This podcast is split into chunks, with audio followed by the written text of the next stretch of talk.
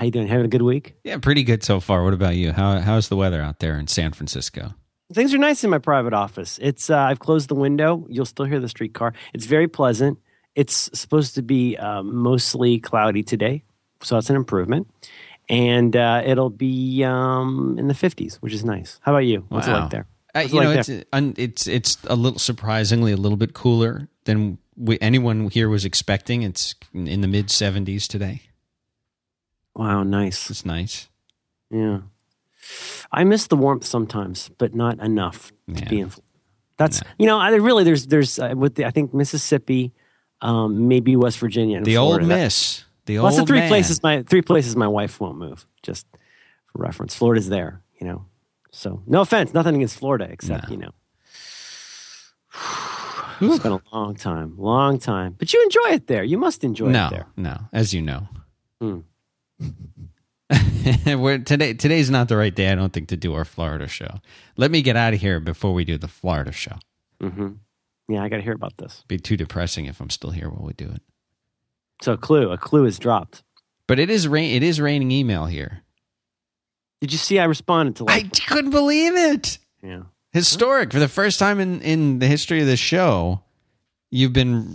Fe- well, no, I think you did early on to no, one go or ahead, two of them. Go ahead. No, this is going to be a regular thing, Mister Let's Talk About the Show at the top of the show. No. And let's make Merlin look bad in context. Not at go all. ahead. Not go at ahead. all. I was going to no, give you fine. a compliment and say that the emails that you responded to, you, you're so... In fact, you've encouraged one. You said one guy you wanted to make part of the, the show his email. I think we should do that. I agree. I agree. I think, can I just be clear about something that I think is completely lost in the noise about That's Fine for Merlin? Yeah, go is ahead, the go only ahead, way Colin. the only way I have time to do nice things is to not do everything. Just for what it's worth. I don't think that's the a only, weird thing. The only way I have say that again. The only way I have time to do nice things is to not do everything. Mm. That right? makes sense. Well, it makes sense to me, and make other people think that makes me a, a dick. It's like if I sat around and went, "Hey, thanks," you know, five thousand times a day. Look at me, I'm a, I make wine, but I, uh, I don't, I, I can't, because if I did that all day, I'd never get to do anything. So, but that means that I can have a two-hour phone call with somebody who seemed really nice, just because yeah. I like it. Anyway, I love you, Dan. Just so you know, thank you. And I love our email. I love our email. People were so nice. It's. Uh, We got a real, we got a bunch of really nice emails in the last week, but there was one in particular that really uh, jumped out at me. Yeah, that I should probably go and find at this point, since I made such a big deal about it. But somebody, and is it your understanding it's cool to use this person's? Uh... He says yes, and you can mention my name. Okay, we just call him okay. Richard. Just call him Richard. Richard. Richard. Richard says here that he's a cross-dressing uh, drug addict. Specifically, he likes to do what he calls uh, Richard balls. Of heroin and, and meth and cocaine and pixie sticks. That's kind of weird. I'd really get that needle nice and clean before you put that in. God, those are good. And uh, but Richard writes with with a really uh, something that I can really relate to. He calls it quarter life crisis. I just I just called it being in my twenties and not knowing what I was doing. But do you want to read this? Why don't you're good at that one? Do you have it? In yeah, front sure, of you sure. Yeah, I can. Why don't read you it. excerpt this uh, for our purposes? I'll I'll excerpt it. Uh, He says, the reason I'm writing is to ask if you could address an issue I'm having in actually getting to work. The problem, in short, is this. I don't know what I want to do. To provide a little more detail, I'm in my late twenties working a full-time menial clerical job alongside a part-time telemarketing gig to make sure I can keep a roof over my head, food in my stomach, and pay off the corporate masters I owe my education costs to. Neither of the jo- these jobs fulfills and... uh Yet I have to be, cre- and yen, he says, but I'm thinking fulfills the yen I have to be creative. That would be a good title, the yen. Hmm. Uh, what does one do to find out what one is good at, or suited to do, and their passions, et cetera? This is, I guess, the crux of the whole quarter-life crisis thing, and he has a li- link to the Wikipedia entry on quarter-life crisis, which I'd never heard of. You never heard of that? What about Saturn's Return? You ever heard of Saturn's Return? I haven't heard of that either. Oh, God, go Google that. Should we do the summary of how he got here? Yeah. Yeah. Here's and, a quick... I mean, just so far, like, I want to cry already. Cause I know. This is, this is already... It like, hits home. I I could do ten shows on this. Here's a quick background summary of how I got here. I thought what I wanted to do was programming and hardcore tech stuff. A quick trip to college beat that out of me, which that's a whole show right there, but revealed a passion for the written word. I think I was the only person at my first college who enjoyed English one oh one. So in my second attempt at college, I focused on that, earning a bachelor's degree in English. all my post-college experiences proved me is knowledge. Oh, wait, uh, all my post-college experience has provided me is knowledge of what I don't want to do. Sales, long story, teaching, and food service. What do I want to do? Hell if I know. I do know that what I'm doing now, while tolerable, isn't it. And he has come to uh, to us for guidance. Mm.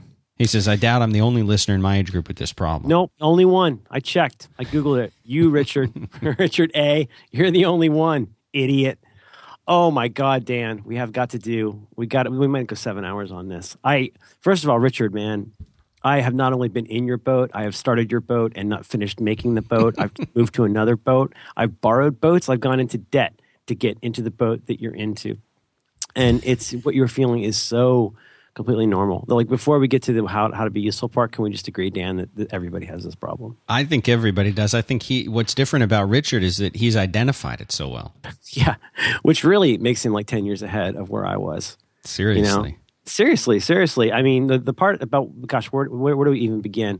The part about uh, what you don't want to do, well, that that is actually so weirdly instructive.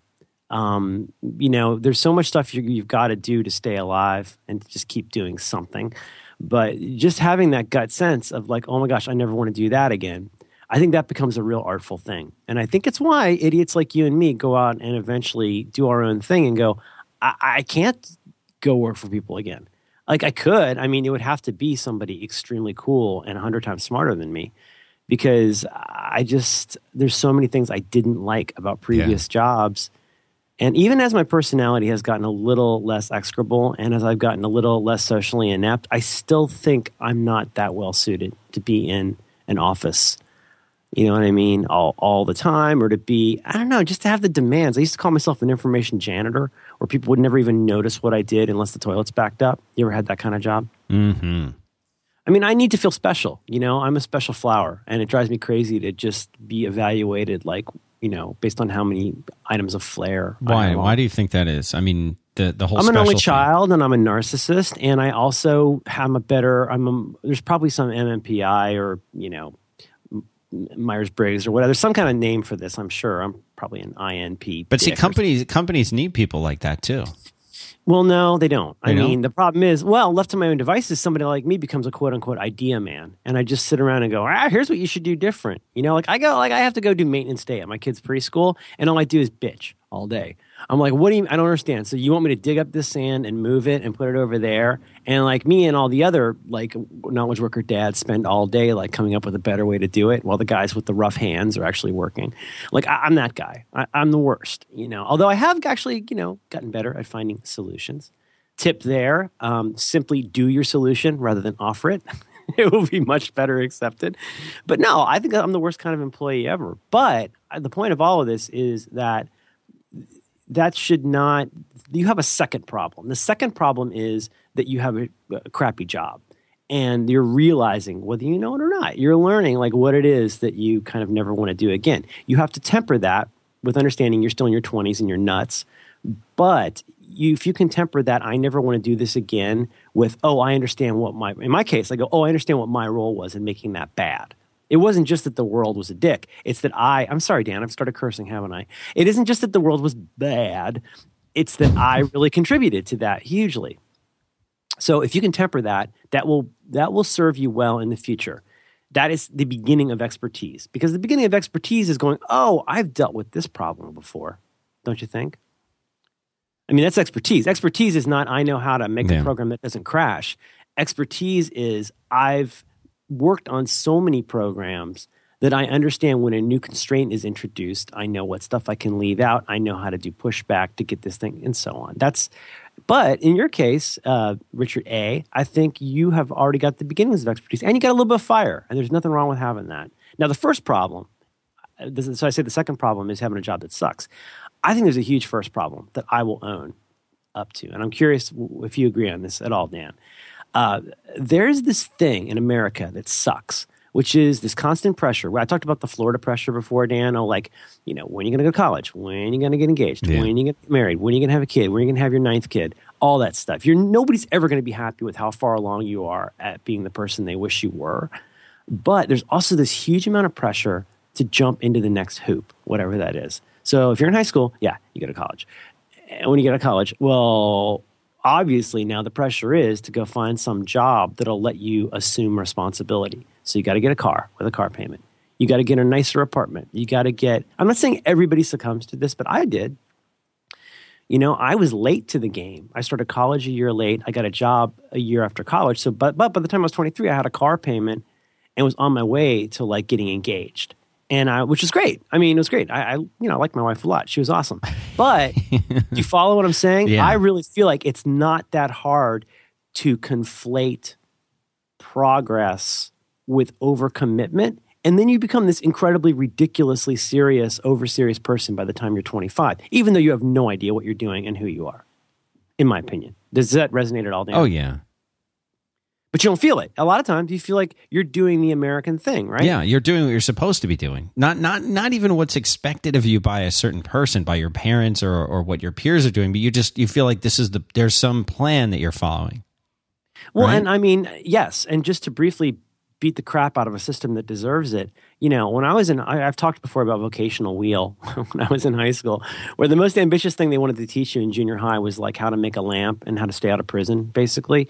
And I mean, your constant, your horizons are constantly being defined by these kind of beige authority figures. I really believe this.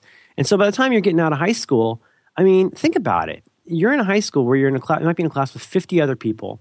In my class, for example, this is funny, I think there were six hundred sixty-six people in my entering freshman class. The point being, there were over two thousand people in my high school, and there were not that many special flowers. If you were a special flower, it's because somebody in the administration felt you had, you know, filled a certain slot, right? Oh, you're like talented black kid. Or you're like, you know, volleyball girl, mm. you know? It wasn't like somebody sat around going, high school's just wow. the worst. It's oh, just high school, so just bad. Don't even. Oh, do you know what I'm saying, Dan? And so what do you do to be to be noticed and to be accepted and all that stuff? You either rebel or you try to fit the slot. Right. Which did you like, do? You you rebelled. I did both. I, I like to think I rebelled, but I, like I was. Did you wear combat boots?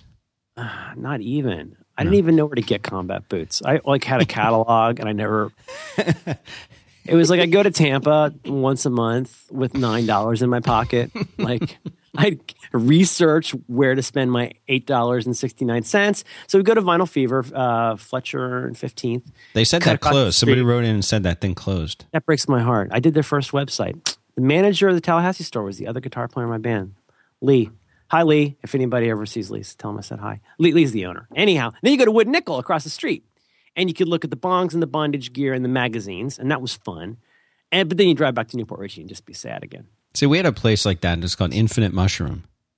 Was it on uh, uh, on O B T? fifty. fifty, okay. Yeah. Mm.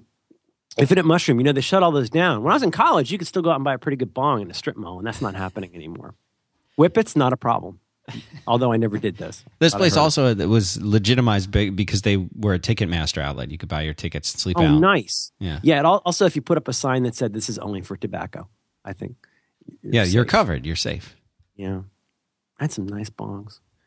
But the trouble is, is, the trouble is not that you are ambitious. The trouble is not that you are trying. The trouble is not that you are taking on responsibility. These are all good things, I think. In my opinion, the thing that's troubling is, A, the pressure to do that, whether or not that's actually the best thing for where your underdeveloped brain is. But the big problem is, in my opinion, there's so much pressure to do that and take on that responsibility that you do become overly serious and you start developing, you know, if you were the same kind of person who sweated the biology test in high school, you're probably the person who's going to sweat the car payment in mm. your twenties. Mm. You're now, you do actually legitimately have obligations. In this gentleman's case, he now has, you know, debt in terms of school. I think we all, almost everybody has that nowadays. So already you have to enter life with this really ridiculous seriousness, even though you're really, you are really like the junior college version of an adult. You know, you are closer to a child than an adult. Not you, Richard, everybody else. But you really are, you're a kid. I mean, until you're like twenty-five, thirty, you're still kind of a kid. And it's, it's, I guess what I'm trying to get at is it's a bummer to enter life with all of that, to enter grown up life with all that responsibility and seriousness. Because I remember looking around and that, I call them townies, right? The people who weren't going and getting jobs or getting yeah. car payments, they seem like losers. Yeah, they seem like what's wrong with them? Why don't? Guy, why? How could you graduate with college without a job already?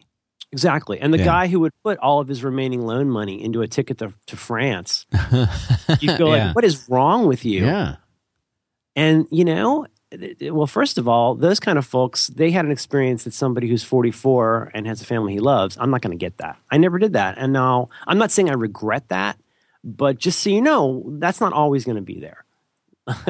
That chance to screw up. Yeah. And as I say in the, in the, God, that torturous name for this little promo I, I put together, it took me forty-five minutes to come up with a bad Kubrick joke.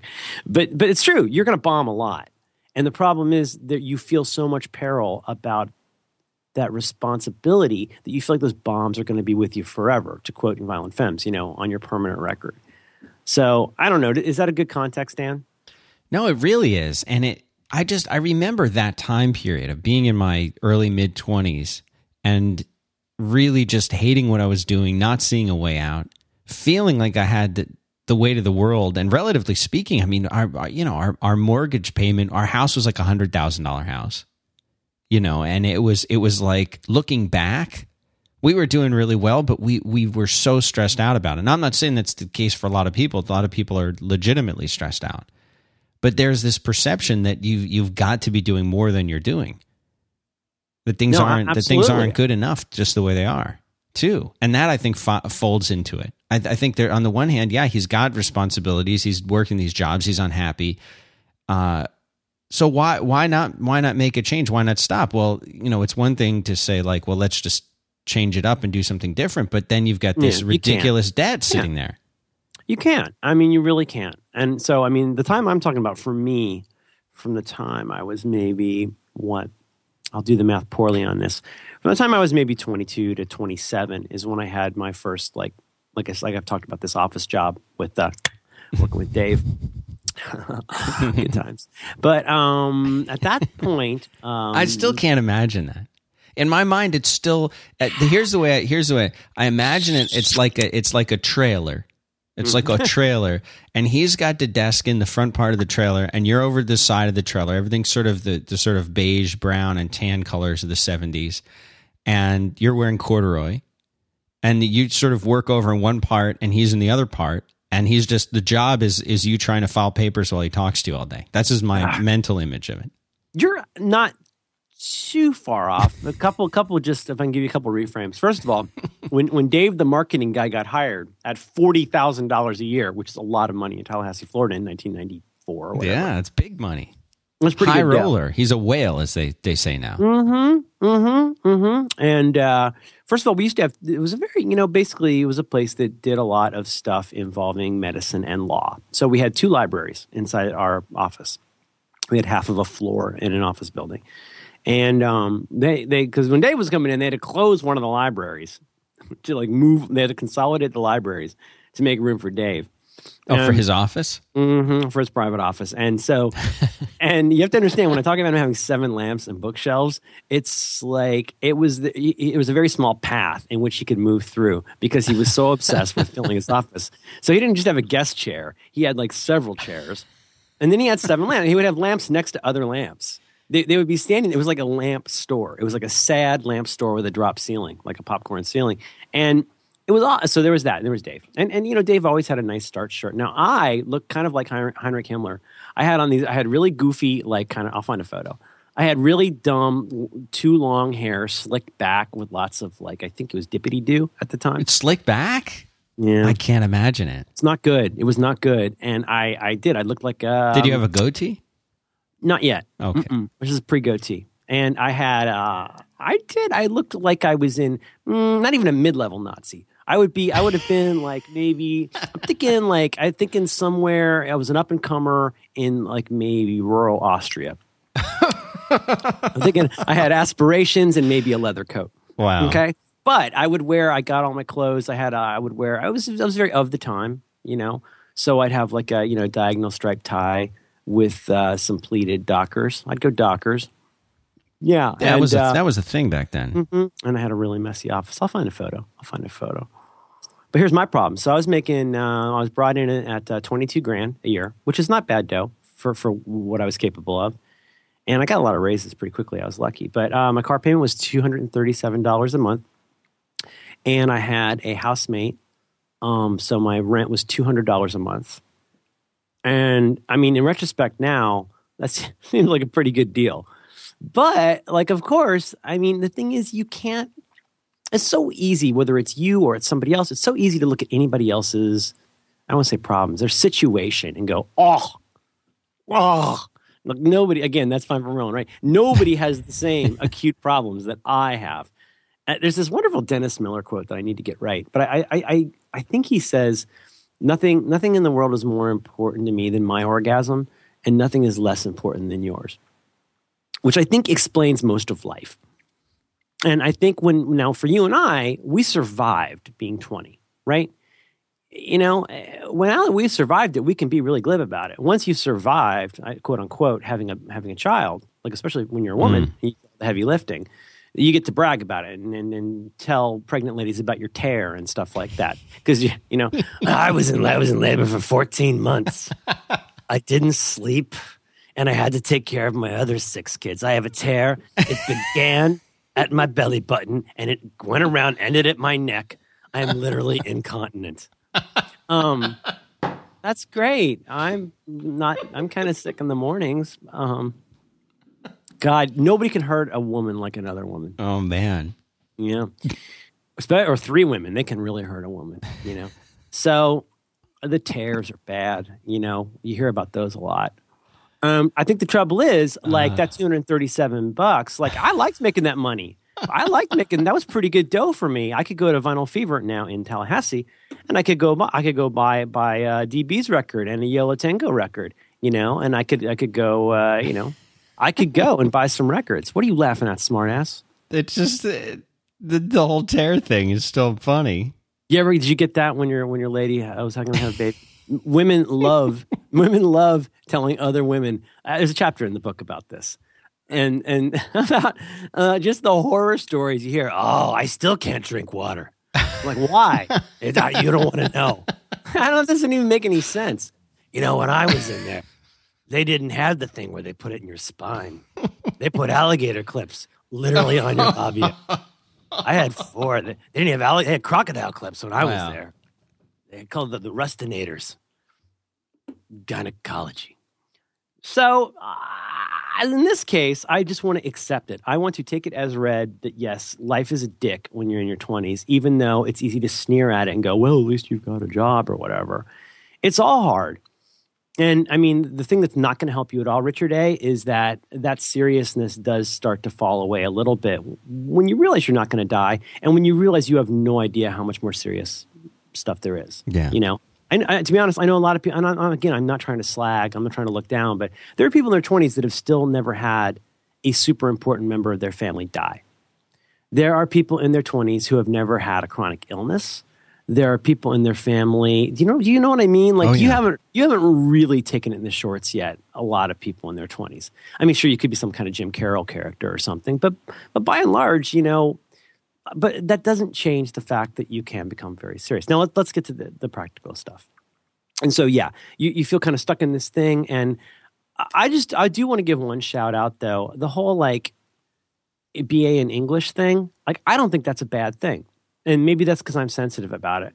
And I've talked about this before, but when I started college, barely got into college in, uh, what was it, August of nineteen eighty-six. I get that date wrong sometimes. But yeah, I was a liberal arts major. Technically, I was a cultural studies concentration in liberal arts. Hmm. Like like next to like, you know, j- putting gesso on the canvas expert, I had like the most useless major you could have, according to most people. And people frickin' like laughed at me. They were like, I can't believe.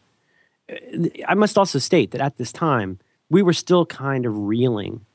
Well, for I I, I went to college at the one time when I could have had a job and made money. Right, there was the big recession of the early eighties, and then there was the other recession of the late eighties, of the really early nineties. So the one time in the eighties, I actually could have like made a ton of money and done coke. You know, you know, I, I was in college when I was not doing coke. This was the Wall Street era, is when I was in college. But right, like the Gordon Gekko era, eighty-seven. That was my second year of college. Yeah, yeah exactly. Yeah. Um, but that time, I think. People were still very heavily focused on things like vocational education. See also vocational wheel. and, and I've told the story before, but it's true. I was enrolled in the United Electronics Institute. I had the parking sticker. I was ready to go to electronics school to learn to fix cash registers when I started college. You know, again, I'm just saying. You know, I didn't. I I didn't go to Cambridge. Yes, you know? But when I told people I was going to liberal arts school, they were like, "Are you kidding me? You're going to go to liberal? What are you going to do? Well, what are you going to do after you graduate?" Yeah, and like today, I would say, "Be your boss's boss." But like, but like back then, I would say, "I don't know." I would say, "I don't know." Like seriously, like today, liberal arts. I look at all. Look, I mean, I look at all my friends who are really successful and like cool and doing well. A lot of them didn't go to college at all. The ones who did went to law school and hated it, and now they can do whatever they want. A lot of them liberal arts majors. We all came out of college in nineteen ninety, ninety-one going into things like, again, interactive. Before the web, there was like C D I. Tallahassee was a big C D I place. Oh, yeah, C D I. I, yeah, this place in town. What's it called? I forget what it's called, but they bought like the big Philips machine, sold it like three years later. But and then that became the web for a lot of us. And just as once, I've told this story a thousand times, and I'm probably exaggerating a little bit, but that job I had, I eventually came to hate it. Um, they were billing me out at fifty bucks an hour while I was making, at that point, I think maybe thirty-six was my high one there. But like, I was making okay dough, but I was, I was getting complacent. I was having my Saturn's Return, I think. And uh, go Google it. It's actually pretty interesting. And uh, I don't know, I don't believe in that really, but I, I was definitely having some kind of something life crisis. And I spent all, I did the minimal amount of work I could. I was using Eudora, so I had the ability to make it look like I was sending emails at two in the morning, and uh, best app ever. And I, uh, I did what I, I did. I did pretty good. And in a crunch, of course, because of my style, I could just completely collapse on a project and be the hero. But by and large, I sat around and looked at pictures of Bettie Page on CompuServe all day. That's what I did on the company on the company account, yeah. Right? Bettie Page. That's it, pretty much, yeah. Like that. And I looked at, like, uh, once I got an internet account and I convinced my boss to get a ninety-six hundred modem, yeah. I uh, I could go look at my email and I could go look at gopher holes about The Simpsons all day.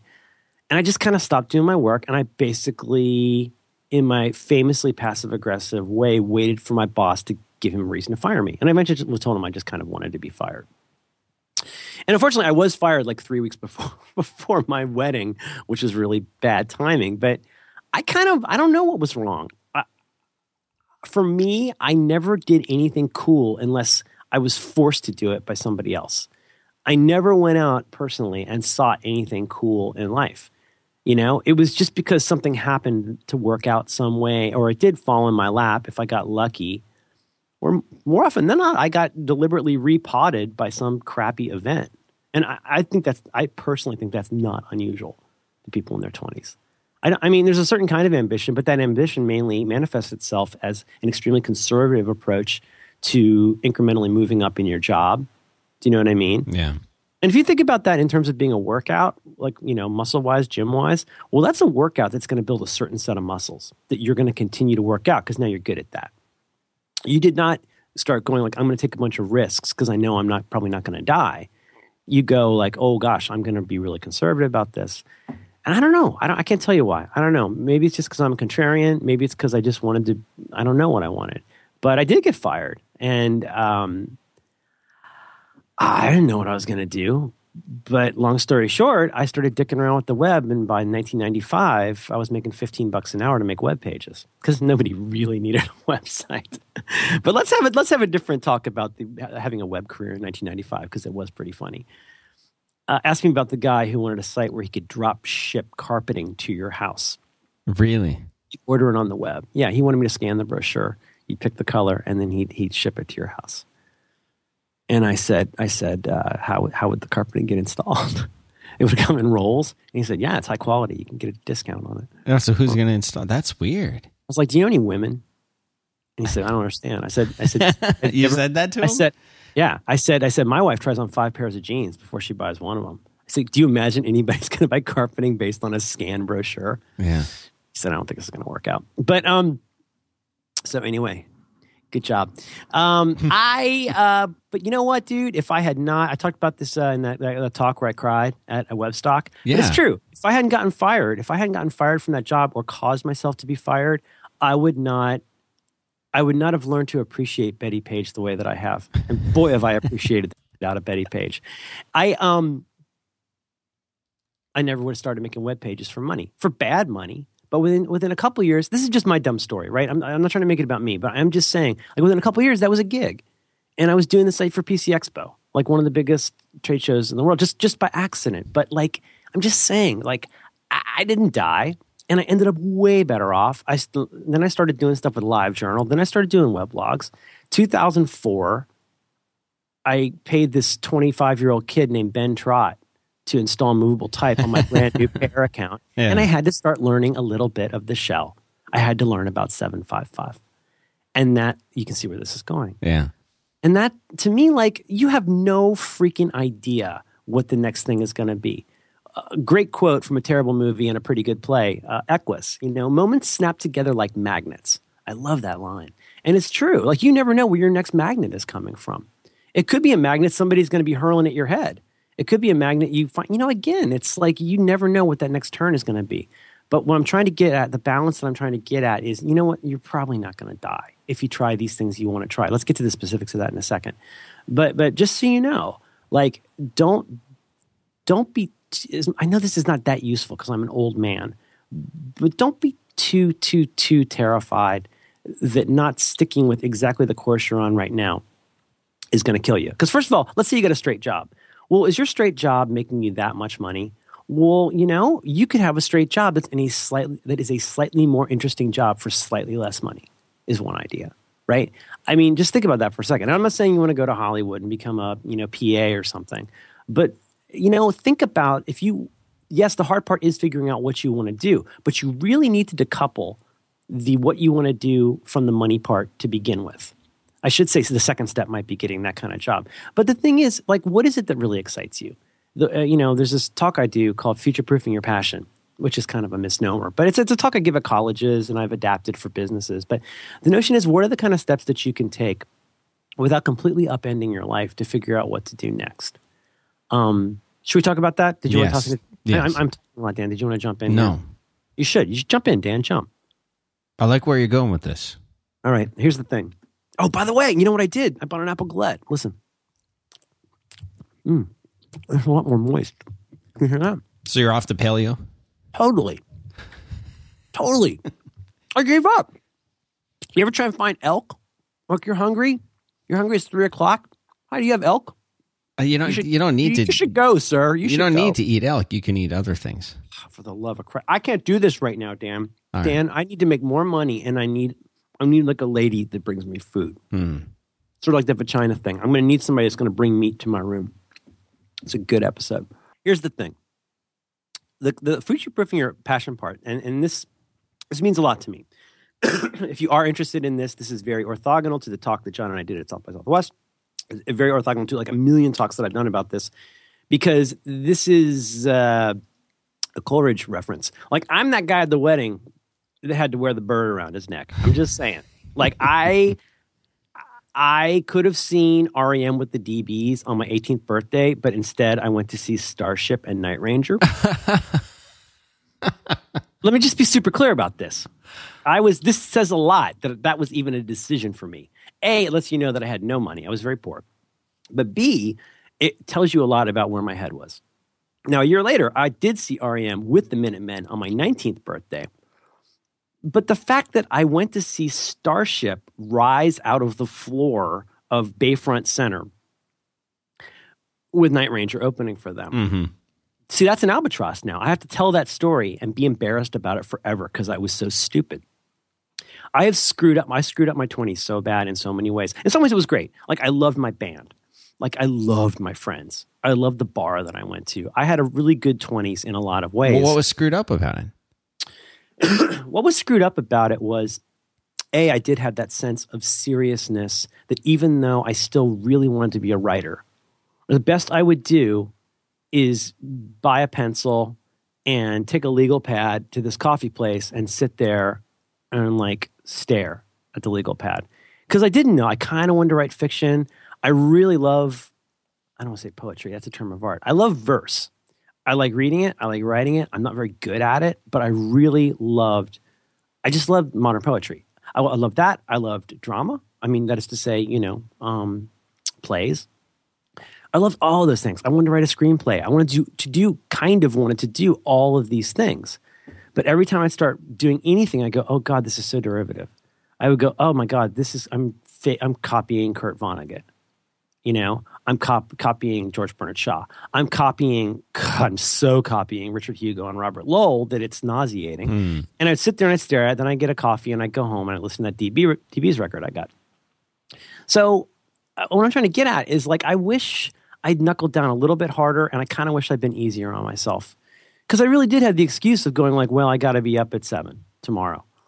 And I did. I mean, I really did. That that wasn't just an excuse. I did. I needed my, my you know, whatever it was, two hundred seventy dollars car payment or how two hundred thirty-seven dollars or whatever it was. And I had that stuff. What would you, what would you do different now if you could go I back? But I see you can't go back. I know. Because the thing you can never replicate is the world that you were in and the head that you had on your shoulders at the time. That's the problem. What I, what I, I don't want to say what I wish I did differently because I, li- I really like my life. I mean, not as much as Julia Roberts likes hers, but I, I like my life, and it's good. And I like again, I again, I, I'm kind of worried about how this talk will look on video because I did cry a lot and it was really weird. But like, if I hadn't gotten divorced, I wouldn't meet, have met like my my wife, where my wife, my real wife that I'm with now, and uh, not that the other one wasn't. She was great, but you know, I wouldn't have my kid. I wouldn't have, I wouldn't be here talking to you, Dan Benjamin. I don't know. I could be just like, I could be sitting there with Dave, you know. So maybe, well, maybe a better question, maybe a better question then instead of what, what would you do different? No, is, is what, what is it that makes you say that you screwed it up? Because if you like where you are, then you didn't. Mm. Mm. Mm. And if you're saying you wouldn't change anything, then you, you must have done a, a good job. Yeah, but like, what if I'd run into Bettie Page, like a young Bettie Page, and and she was like, "Let's go do that thing you saw on CompuServe," and I was like, "I can't because I have work tomorrow." Missed opportunities then because mm-hmm. of perceived responsibilities. Also, I wouldn't have cheated on my girlfriend because I just don't do that. The one thing in life I was good at, I didn't don't cheat on people. But um, that's a bad example. But you know, I got to be honest with you. I personally, I'm personally just because of my nature, I'm not that sad that I didn't backpack in France. I know a lot of people who are genuinely sad that they didn't backpack in France. Right. And they're very regretful. Everybody's got this, uh, what's that great line in um, uh, Hot Tub Time Machine? The White Buffalo. The White Buffalo. No, yeah, I don't know what that is. Oh my God. It's a Cordry's tour de force. Go see, go see, uh, you gotta see Hot Tub Time Machine. Does it hold so up? Good. You know, everybody likes The Hangover. I, I thought The Hangover was bad. No, I haven't it. seen it. Cordry likes it. I didn't like it. I'm telling you, Hot Tub Time Machine, so good. All four of the lead male roles are fan. John Cusack, perfect, pitch perfect. The way Matthew Broderick was perfect in Election. He was so good. I love that. Oh my that God! Movie. And, but you looked at him and you went, "Oh my God!" You let yourself be really bad looking yeah, for this. Yeah. Cusack, Cusack, perfect. Anyway, great movie. My only beef, gotta say, they're a little sloppy with the references. I'm just saying. You would not have been listening to Safety Dance in nineteen eighty-six, nineteen eighty-seven. Just saying. Not a problem. Good movie. Chevy Chase, scary looking. But here's the thing. What's what's my point, Dan? What's my point? Oh, oh, what would I do? Oh, yeah, yeah, yeah, yeah. The, uh, how did I screw it up? Mm, yeah. Because mm, mm, if, if mm. you like where you are, mm-hmm, and the way mm-hmm. you got where you are is all the things that well, you've done. If you agree with me on that Richard Burton line, uh, the second best Richard Burton line in that movie, Moments, moments snapped together like magnets. The best line being, the only thing I know for sure is this. A horse's head is ultimately unknowable to me. That's Peter Schaefer. Um, is that it was a cascade of seriousness. Did you capture that? Mm-hmm. Because what started out as going like, oh my God, I don't want to screw this up. I went and I interviewed for this job and they loved me. They introduced me to single malt scotch, and they told me they would give me to eighteen thousand dollars to twenty-two thousand dollars a year to have my own S E thirty with a nineteen-inch screen where I would get to be a line editor. I would get to do things with words. And it was huge. And I'm so glad I did it. But that was kind of the beginning. Now, just before that, I don't want to sound like a bohemian because I kind of wasn't, but I was living in a garage apartment for two hundred fifty dollars a month with one of like those – things you could buy in Sears, at Sears in the late seventies. It was like a an oven, mixed with it was it was like something from a trailer. It, it was like a range and a refrigerator and like all in one. And the hot, the top was like always like two hundred degrees because it had a pilot light in it. And I I really loved it. I had my own little little weird wood paneled room where I sat there with my two floppy drive S C and a Jasmine backpack making newsletters. Except for I was, the, the I was I was the, poor, but I was happy as a clam. I was on my own. Yeah, I was I was smoking uh, I was smoking uh, cigarettes and uh, drinking cheap beer, and like I was poor. I was crazy poor. I, I basically lived on uh, I called it the coffee and ibuprofen diet because I just drank coffee and ate uh, ibuprofen when the headache got bad enough. And then occasionally my girlfriend would bring me a twenty pound bag of rice, and that's how I lived. But I wasn't happy per se, but like I'd get enough money together to go have like seven dollar all you can drink night at the gay bar in Tampa. Like that was awesome. Just saying, Harley David, son of a bitch. But I got that job, and then it was like, it was great. But on the other hand, that's when the seriousness began. And I wish I had been a little, not less serious per se, but I wish I hadn't felt that sense of peril. And this is the continuity with our previous visits, is that that seriousness for me transmogrified into fear and anxiety. And the sense that if I lose this thing, whether it's my job or my girlfriend or my two hundred thirty-seven dollars a month car or whatever, like if I screw up here, I'm never going to be the same. Mm. Now, with the remaining time we have left, let, let's go into some specifics because I, I think, is that, is that cool? Yeah. So let's try to help Richard A. Um, First of all, again, I want to thank him very much for writing because it was a great note. Yeah, he was really honest about it too. He was honest, but like also like the reason I felt it sounded like me was like, well, it was kind of a long email, which I love because that's what I, kind of emails I write. But it was like also, I, I, to just to, to pick up on that thread of like the English major thing, my um my uncle, my my late father's hus- or husband, no, no, no, no, no. Let me start over. My late father's brother. Um, I was visiting them. Um, I want to say he was around the time of the air traffic controller strike. I was listening to the Yes, nineteen eighty, and um, and he said something to me that sounded so random at the time. My uncle was a V P at Procter and Gamble, which is a big company that makes toilet paper and stuff. He was a big paper guy, and uh, you ever see? You notice, Dan? You ever notice on road signs? You always see a city called Perry on road signs, and you're like, why is Perry on this road sign? I, I have not noticed that. You notice it on nineteen and uh, seventy-five. Uh, Perry is this really stinky town where they make paper in North Florida. Thank you, P and G.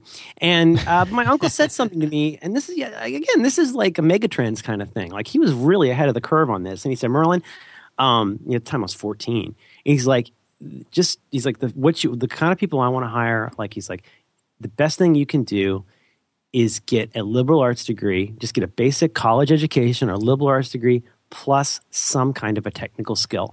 And he's like, you'll be able to do whatever you want. Mm. And I didn't know what any of that meant. I mean, to me, that was all uh, all pops and buzzes. I didn't know what any of that meant. And But I, I now I totally understand what he meant. And I realized he was way ahead of the curve. What he meant was what? First of all, go to college. Okay. In the words of Mac Miller, my sponsor, college is getting your ticket punched. Sorry. Nobody really cared about my thesis. Thank God. My thesis was awful. I hope it never goes online. I have a search just in case it does, but it was awful. But college shows that you can do two things. Get ready, Jim. You can put up with bullshit and you can finish projects. Sorry, that's what college means. Unless you went to Harvard, unless you were magna cum awesome, like you basically have showed that you can finish projects. If you did it in four years, that's good. Mm-hmm. You just saved employers a lot of trouble because now they know you can finish something. But that's kind of really all that it is. But, totally agree. Yes, yes. But one B... I got to say, I love the liberal arts. I I did not do it perfectly. I did not get the well-rounded education that New College was meant to give me. But I, I mean, I walked out of there feeling like I knew how to identify problems and use a library. And I knew how to write a sentence, not a great sentence, a sometimes too purple sentence that was too Kurt Vonnegut-y, let's say. But I did know how to write a sentence. And goddamn if there aren't thousands and millions of people who can't even write a sentence today.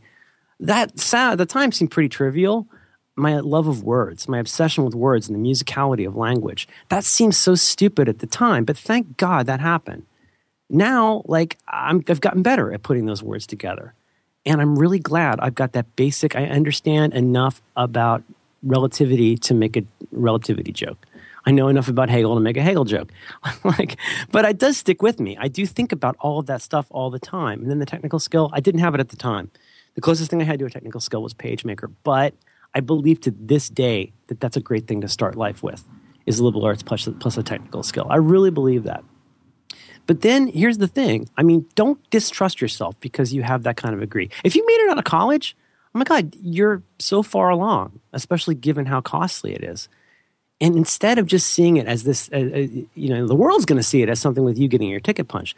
But if you need to start realizing how much you know and how much you've learned, start thinking about that. Yes, start thinking about the jobs that you haven't liked. If you like, start thinking about what you don't like about your job. But then make that useful. Why don't you sit down and, like, if you, you could even do some exercises. You could go to, like, that, it's called Brain Tools. There's a whole bunch of really interesting kind of um, exercises that you can do with this stuff. This site's gotten goofy over the years. Tools for the Brain, is that it? That's not it. We'll find it for show notes. But there are, like, exercises that you can do to basically find out what you think, right? Things like mind maps. Uh, things like SWOT analysis, all these different kinds of things. This sounds dumb, but it will help you to externalize stuff that's just bouncing around in your head. And if you sit down and figure out stuff like, what is it you really know? Do you, do you really, I mean, what did you learn? What did you get over? What things did you get past? And you may realize that you have already done a lot more than you realize. I say that because you need the confidence right now. Now, that confidence, if you can get it, if you can realize, hey, I did make it through school. I have managed to keep a job mostly. I mean, that's no substitute for what you're going to feel in fifteen years if you're still alive. But to quote an old friend of mine with one of those annoying, annoying phrases that's so true, you got to fake it till you make it. I think that's an A A thing. But it's true. What? You know? how, how do you break that down? Fake it till you make it. Fake it till you make it. I think I think that's an A A term. Nerds, does anybody know? But what that means is, like, even on the days that you aren't there yet, act like you're there. When you go into the job interview, act like you're somebody who's there to solve a problem, mm. not who's somebody asking for something. And the fake it till you make it part is, even on the days where you're, in that case, not free of alcohol or drugs, like, act like you are. You know, start become, oh, I'm going to be the change, punch, but, like, it's true. Sorry, Gandhi, punch. But, like, I just hate when people say that. But it's true. Start acting like you're the person that you want to be. Like I say, dress for the job you want. Um, and, and even though you feel like you're this slacker who's stuck, and by the way, Richard A., I did telemarketing too. There's a whole episode of You Look Nice Today about that. You should listen to it. It's a funny show. But but if you can do that, if you can find that confidence, and you know what? Start realizing all the times that they didn't eat you.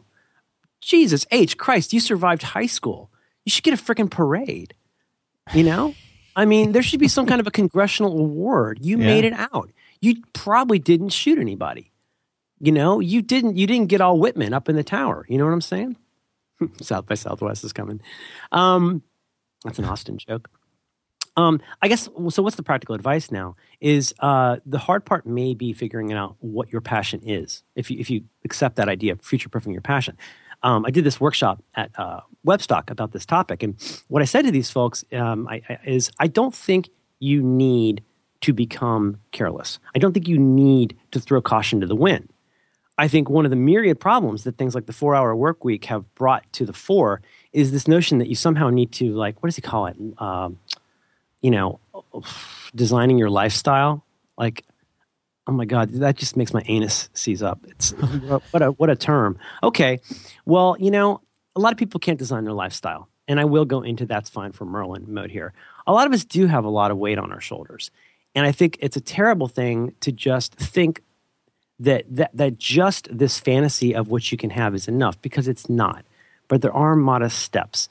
Think about the independence and expertise issues, as mentioned in, I think it was in uh, S one E four uh, and S one E five as well. Think about that. Think about, okay, let's say you want to stay on the straight track. If you want to stay on the straight track, again, think about increasing your skills.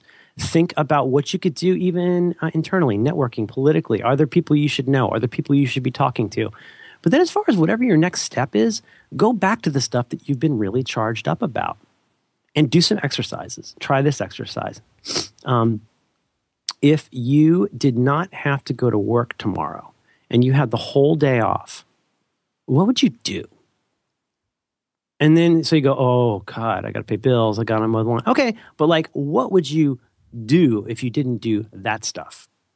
right? What would you do if you wanted to say, what's one, one exactly one thing I could do tomorrow that would help me answer some of these questions that I have? I'll give you some tips. Um, Julia Cameron, uh, Buster Benson summarized this well in, in, an, in an email or a call we had one time. He said, yeah, Julia Cameron has these two great ideas and then like seventeen books about it. But Julia Cameron, uh, something, something, artist within, writer within, something like that. She has two wonderful ideas um, that I can really suggest trying. Um, they all relate to all this stuff. First of all, something she calls morning pages. Every morning, no matter what, you write three pages. It doesn't matter what it's about. You just write. Go look it up. Morning pages. It's great. Do it. Go do three pages. The other thing she talks about that's less well-known is what she calls, I think she calls it the, I want to say the artist date. Nerds, anybody want to Google Google that, artist date? And that is, uh, I think it's at least, is it once a month, once a week? Uh, you take yourself on a date somewhere as an artist, and artist dates. Yeah, so you could take yourself to a museum. You could take yourself, you could go anywhere you want. But go somewhere where you start absorbing not just your thoughts about this thing you're interested in, and what are examples of this? Um, yeah, Jason Permenter, you know, he used to be a geologist, right? You could go to a museum. You could go to a, a natural arts museum. You could go, obviously, you could go to a library. You could go somewhere where there's a talk. Go to a lecture about some topic that you barely understand. I'm just saying, two things happen when you do that. First of all, you start pulling yourself out by the roots. You leave your house. You get out of your brain. You go somewhere you've never been. This is huge.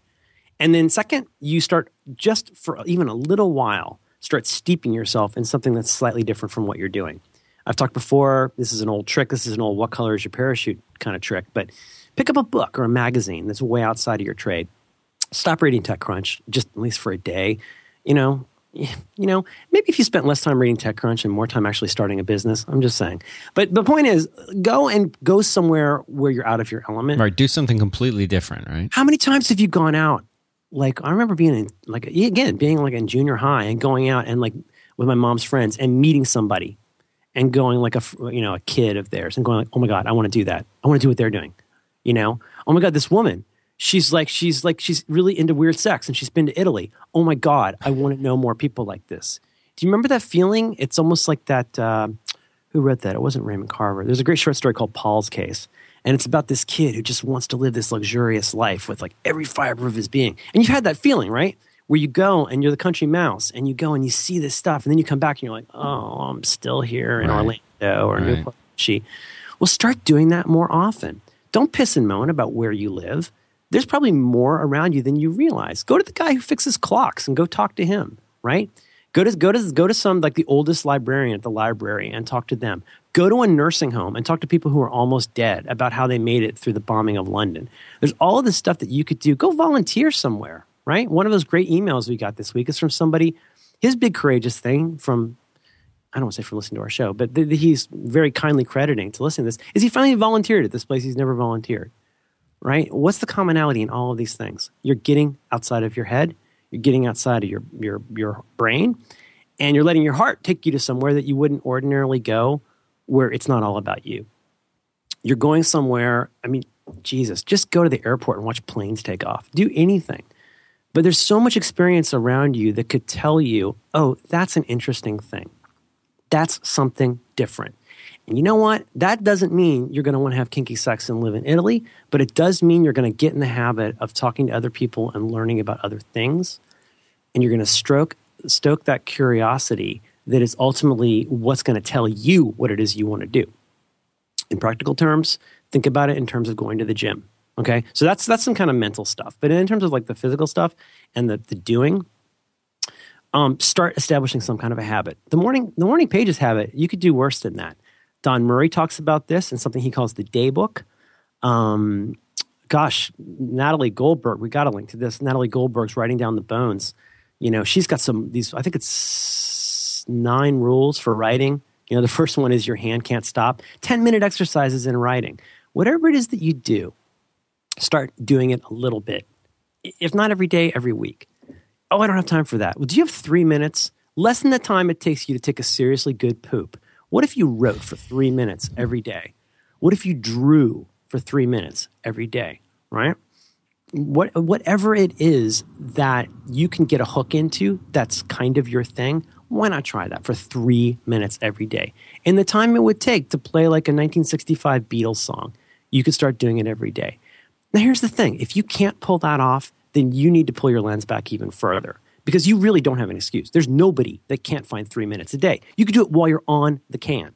You could do it with one of those like beanbag lap desks. Sounds like an indie rock band. But you could totally do that. But then, get, but the point is, I think the thread in all of this is indeed accepting the concept of change as something more than an abstraction. And by doing things, hacer, to make and to do, to start making and doing on the smallest level you can, right? Again, another email we got this week where I was saying, saying, saying to that other fellow who had a similar problem, you know, you've got to, if you're wondering about your film project and what you're going to do, well, talking about your film project doesn't do anything with, with respect. Like, why don't you go out? I wrote back to a guy the other day who said, well, like, I don't know what to do next. And I said, well, this is for you guys too. Take half a day if you can afford it. Some Saturday, some Sunday, whatever.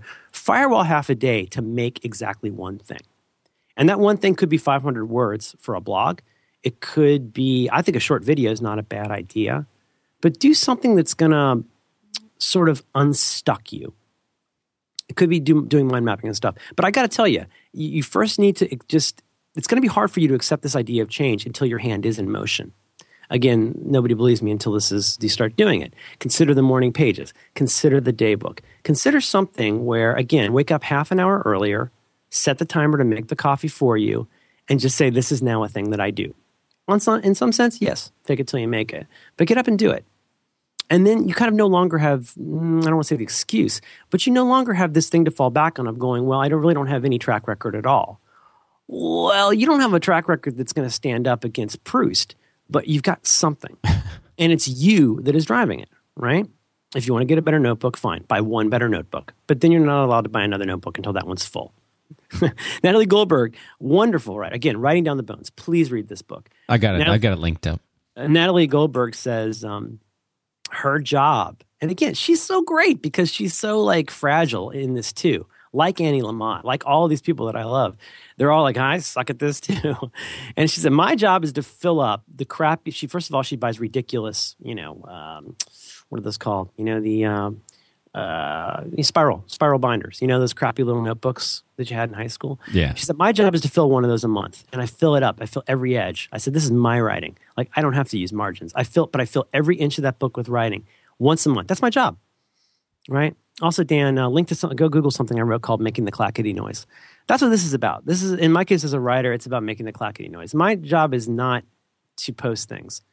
It is in a secondary or tertiary way. My main job is to keep making words fall out, right? And so I think that's true for anybody, too. I, I, I don't know what it is you want to do.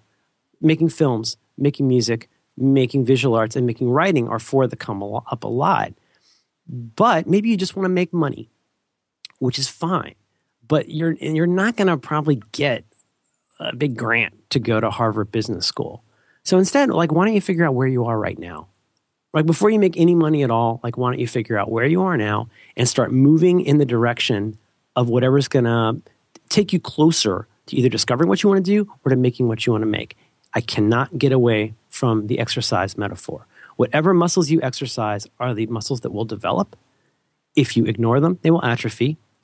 And if you work other muscles to their exclusion, you're going to be imbalanced. And if the only muscle you work is your fat ass, don't be surprised that that is the most sophisticated thing that you're working on right now, right? If you want, try moving your hand, and, and not just for self-abuse. Try getting the hand in motion, and whether that's doodling, whatever it is. But build that habit, and I think these things start to present themselves. As ever, I don't have a big final answer for this, but I think that trying to reduce that sense of being stuck, trying to reduce that sense of being overly serious and worrying that, you know, that you're just going to be consumed by life if you don't succeed immediately. A great tonic for that is to start making something. Go try out for a play. Go, you know what, just for the hell of it, go apply for a job in a field you have no interest in just to go see what happens. Go in there and just be completely and insane and go say crazy stuff in the interview. What's the worst thing that can happen? What are they going to do? I guess they could post something on LinkedIn about you. But why don't you go try something crazy? As we said before, why don't you go fail at something interesting just for fun? And just to find out that, like, you can run through that traffic and not die. you know? I, I return to this metaphor a lot. Everybody's scared of the crap storm, but you want to go run into the crap storm, let it cover you with crap, but then keep running. And that velocity will take you well through your twenties. The crap will not kill you. It will be stinky, but you will not die. And so to Richard A., I would just say, A, yes, thank you so much for writing. As far as figuring out what the path is, you don't even have to change much at first. You've already taken a huge step by writing to an internet guru, a fake internet guru. And uh, and I'm just telling you, I had it a thousand times worse than you, and I'm not dead. I can occasionally, uh, I occasionally have enough money to pay bills. And like, it's it's not, you won't die. Look at Dan. Dan's Dan's Dan's got a house in Florida. Look at you. Look at you, Dan. Look at your and, and an English degree. Wait a minute. English, really? Yeah, tech writing, but it's a huh. bachelor's in English. Is that right? So you know like preterites and you know like subjunctives and stuff like I that. I did when I graduated. Huh. I uh, I wished to have known those something. No, I, I got nothing. I don't know, Dan, do you think we're helping people? I think so. Mm-hmm. It's really nice. I mean, I, I, I'm very reluctant to take anything approaching credit when people are nice enough to write, but it is super encouraging. You know, it's one thing for people, you know, I, I've gotten lots of nice email, I have to say, over the years from people going like, oh my God, I loved your thing. And so now I've decided to become a ceramicist. And I go, oh, that's really, that, that is cool because it's nice to feel like you've had influence, but when somebody decides to do something, it's not nearly as cool as them going like, you know what? I just started a volunteer job. I go, oh, you really did something differently. To me, that's like bingo. To me, that's like when I get a when I get a ribbon is like when I've made you less scared of doing something, sometimes by being a dick. I, that makes me so happy. Does that make you happy, Dan Benjamin? It does. And you know, I'm thinking more about this, Richard. And I'm thinking that... Oh, yeah, go, go, by all means. Well, you know, the, the the one thing that keeps me from wanting to say to him, quit your jobs and just go try something else is that he's got this debt. And, you know, we talk I'm not about... Saying, you know, I'm not saying No, that, right? I know you're not. And it, it when I think, you know, I think he's, he's struggling with two things, I think.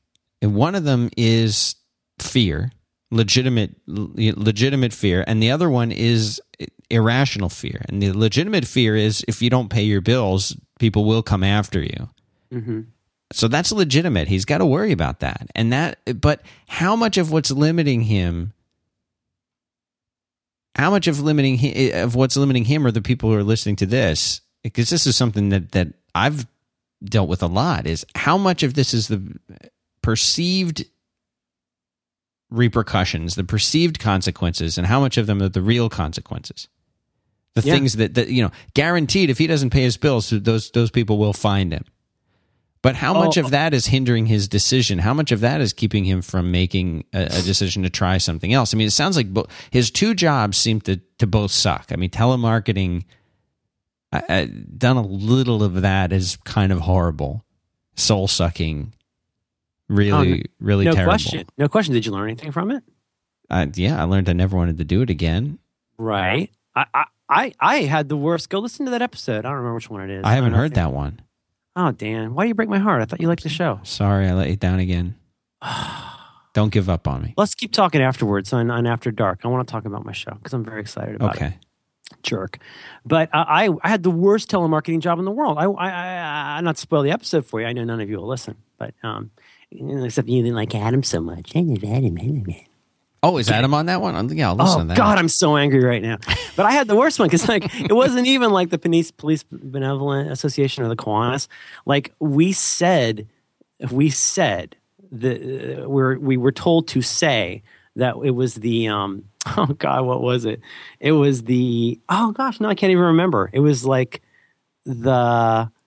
It was not Knights of Columbus, but it was this. It was a, it was a legitimate like, you know, service organization that you heard. Oh, sorry. Hi, this is Jason. I'm calling for the Greater Newport Richey area J Cs, and we're hoping this year you'd be kind enough to help us send a retarded child to the circus.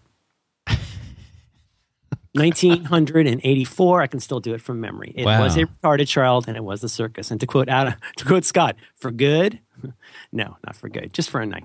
But um, which the, which episode was this, or time, whereabouts, and I'll get it in them. Oh, sure I'll in find them. it. I'll find it. But the the point being that like it was a terrible job, and it was a scam.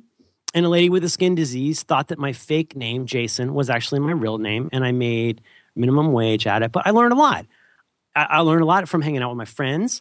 Uh, I learned a lot about human nature. I learned about how small I could be. When I got so bored with it, I would just screw with old people on the phone. I learned a lot. Just like, I got to tell you, man, it's like like in Israel, you know, you have to be in the army for two years or whatever. I think everybody in America should have to work in a restaurant. Oh, yeah. I think, I think everybody should have to do front of house. We need to do, we need to do a restaurant show. Put that in your... Uh, Let's capture that. Let's yeah. definitely do that. I'm going to write that down. Doodle that or whatever you do. I'm going to doodle you so we can diary that. Do you, do you actually, have you ever used Doodle? Yeah, when any time that... That yeah. uh, you told let's, me about, I would try it. We're, we're long, but let's make that a pick after this. The um uh, uh the point being, you know what, telemarketing does suck. It all sucks. I mean, like if you go and read my jokey little bio, it's true. What have I said that I've done? I have had so many horrific jobs. It would just freaking blow your mind. I love when I Google myself. I think I'm gonna go blind. Uh, what do I say I've done here? Uh, web developer, check. Project manager, yep. Waiter. I was a waiter. I was a uh, busboy at J. Lattimore's in Newport Richey for two years. I was a waiter in Sarasota. You ever work for uh, work with German tourists? Not big tippers. I worked. I wasn't even a hardware store remodeler. I cleaned up after the remodelers. Right. my job. My job was to show up when the store closed at nine p.m. and I worked at five, till five in the morning, like carrying garbage out. Yeah, that was, yeah, welcome to being nineteen. It was yeah. the worst job in the world. I used to make courtroom exhibits. I was a telemarketer, and I was a uh, unprofitable indie rock musician. But I've had I've had even worse jobs than that. I, I, stupid jobs. But every one of them, this is going along, and it's getting less interesting.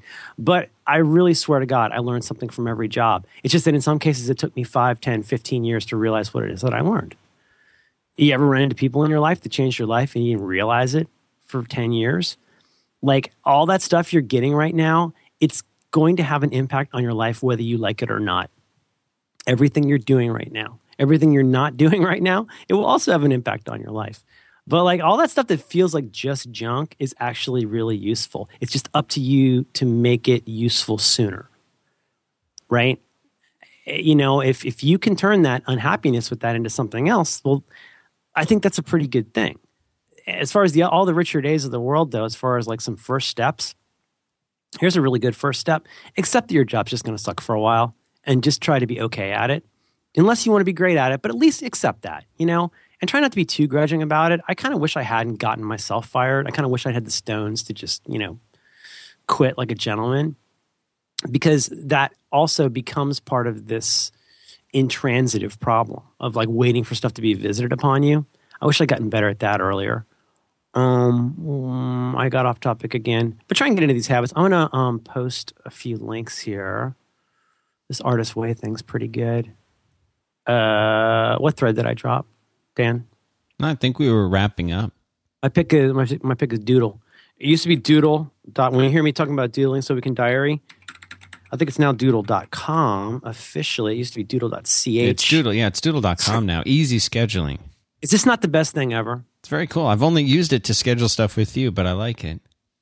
Doodle, um, you pick you pick some. No, this is different than that Tungle. Did you uh, see the Tungle me? No. I think it's no. tungle dot me. Scheduling made easy. Well, they compete. I love Doodle. They compete I, with I, each I other. Use Doodle for.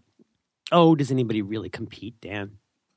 I guess, I guess so. I don't know. Um, I use Doodle for tons of stuff. So doodle dot com. And I have a pro or whatever, a pay account, because I believe in paying for things, and uh, except for music and movies.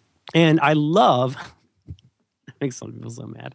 Uh, I love Doodle, because what you do is you go into Doodle and you say, okay, well, so here's here's the problem statement, the business problem. Um, and this was the hardest part of when I was a project manager. Have you ever tried to schedule a meeting or a phone call with five people? And if you haven't, you're going to go, no. But if you have, you're already crying.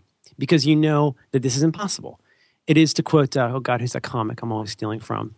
Um, Richard Pryor. No, no. And the squirrel monkey, you got a dick in your ear. Uh, the, no, it's, uh, what's the guy? It's like shooting a bullet with a bullet. It, it is really hard to schedule a meeting. And uh, I, when you do it across multiple time zones, it's the worst. So here's what you do with Doodle. I've done this with You Look Nice Today stuff. Um, last show in San Francisco with Jordan Jesse Go. You got five divas to figure out when we all want to do the same thing. Doodle lets you go in, and as the creator of this, so next time somebody goes, let's do a call, yeah. and there's five of you, like, don't exchange emails. You know, can I just say to our friends, Lockman Gruber, yeah. can we not schedule things by S M S anymore? This doesn't work. Let's stop this. Let's doodle, right? You go in, you say, okay, we want to have a phone call. And so here are sixteen days. Let's make it simple. Here are five days that I am available at these given times. I'm available Wednesday at nine, Wednesday at ten, Wednesday at eleven. I'm available Thursday at three and five, and so on. You send that to all your people. Each person ticks off a radio button for each availability, right? Either this is my preference, B, I can do it, right. or C, I can't do it. Right. And you send it to as many people as you want, and then the robot tells you when the meeting is going to be. Right. You don't have to worry about it, and it, it figures it out. But it, it kind of relies on you having most of your stuff in there, doesn't it? Because if those yeah, times can change, the, it, it's going to... Here's the MacGuffin. It's the same reason I schedule all my calls on Thursdays, right? Somebody says to me, blah, blah, blah, blah, can we do a call? If it seems like something I want to do, I say, fine, are you available Thursday at ten? Uh. ninety percent of the time. I'll, it's actually more, but I don't want to sound like I'm exaggerating. ninety percent of the time, they go, absolutely, that's perfect. Does it tie in with like Google Calendar it's, or anything like that? Doodle? Yeah. Oh, yeah. Oh, yeah. That, that well, part B. But part A, the reason I do that thing is like how many, otherwise, what do you do? You go, so when do you want to do this? You know what? I saw my friend Nelson the other night at uh, on his birthday party at this bar. I see my friend Nelson. And Nelson says, hey, let's go get sushi. And so I take out my phone and I write it down and I send him an invite. Otherwise, you know what? It's never going to happen. And Doodle makes that easy. Um, if you had doodled me so we could diary this, we'd have we'd have a legitimate show every week, except you screwed up because you didn't doodle me. Yeah. Mm-hmm. But yes, you're absolutely right. It will then generate a Google Calendar. I don't know if, I think it's per account. I don't know if it's per event. But, oh, and the other thing you can do with it, I haven't done this personally, but... Do you remember what a death march it is to like say, where do you want to go for lunch? Do you remember this? Yes. Like when yes. I had that, when I had that job, there was this regular group, and it was like, do we want barbecue? Do, do we want barbecue? Do we want to go to Sonny's? Do we want to go to the buffet sushi place? Do we want to go to the buffet Chinese place? Do we want? To, and you sit around and you go, oh, I don't know, I don't know, I don't know. You send this out, and everybody ticks off their preference. So great! Please use Doodle. You know, if you want to meet with me, send me an invitation or send me a doodle. Don't send me an email. You know, that's that's weird.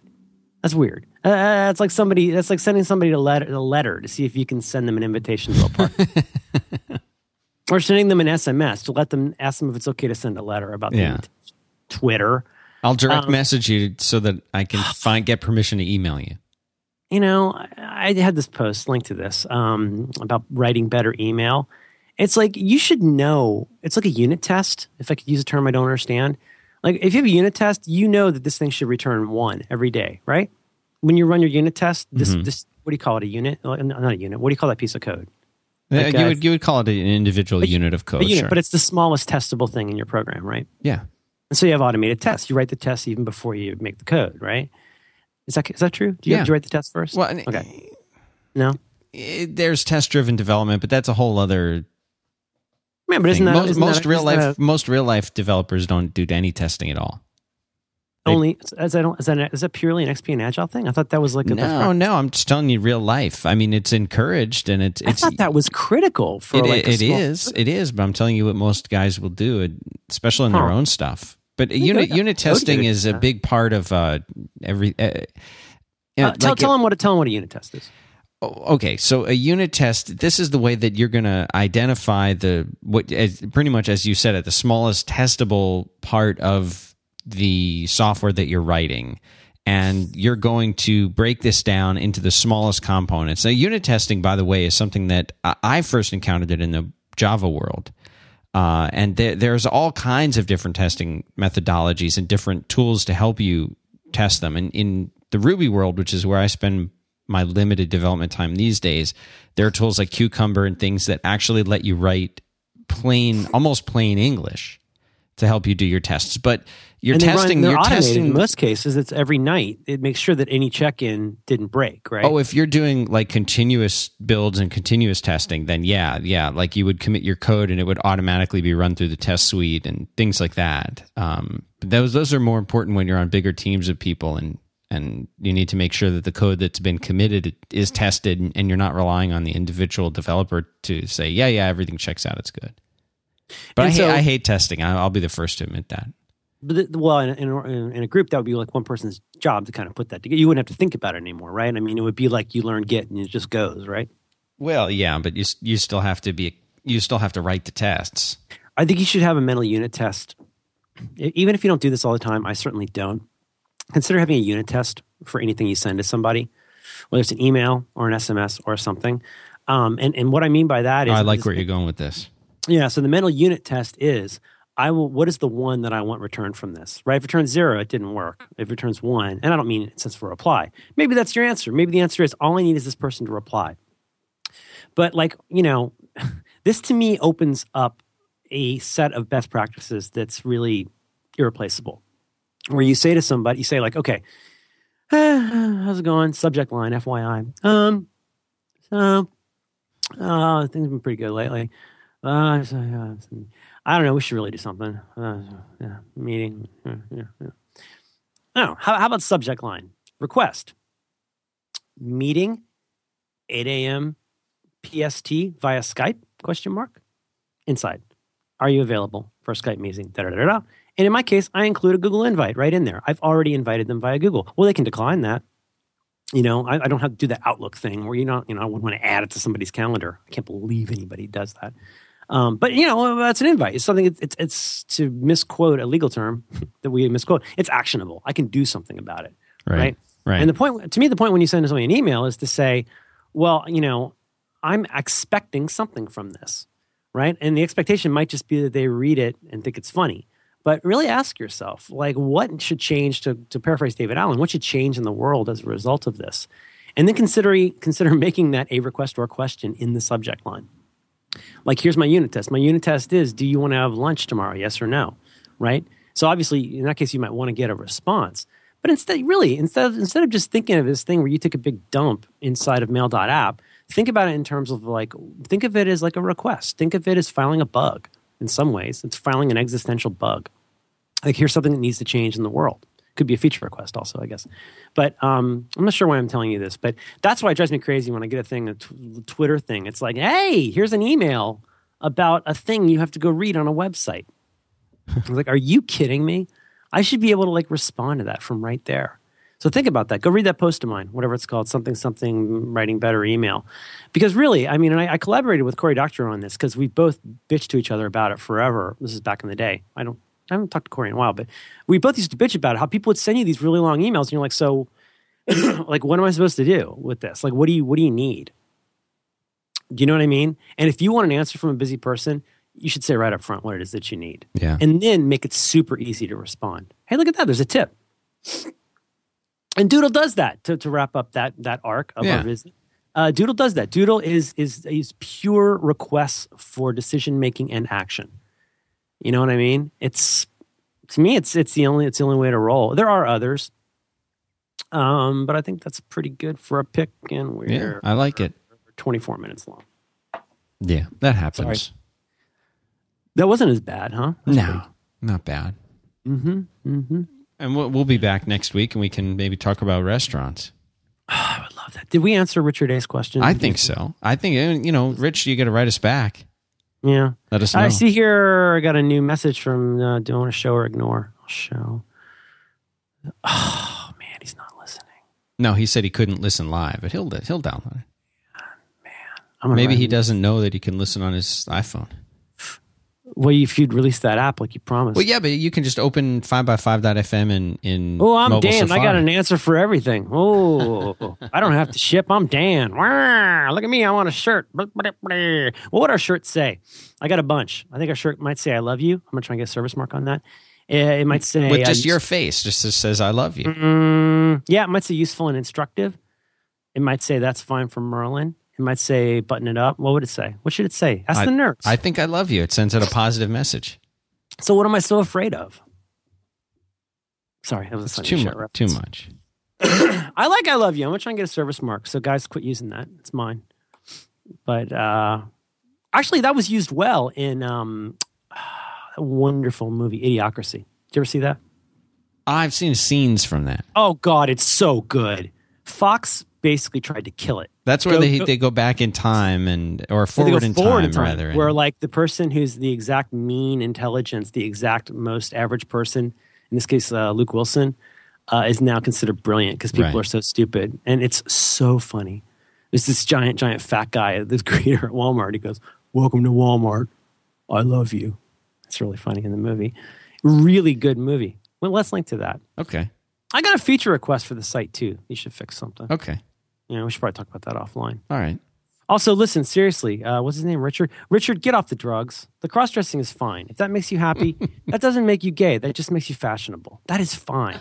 But listen, the, uh, what do you call them, hairballs? You've got to get off. Get off the smack. You got to quit chasing the dragon and start chasing your dreams. That's one to grow on. You want to button it up? Yeah, let's do. Okay, I love you. Love you, too.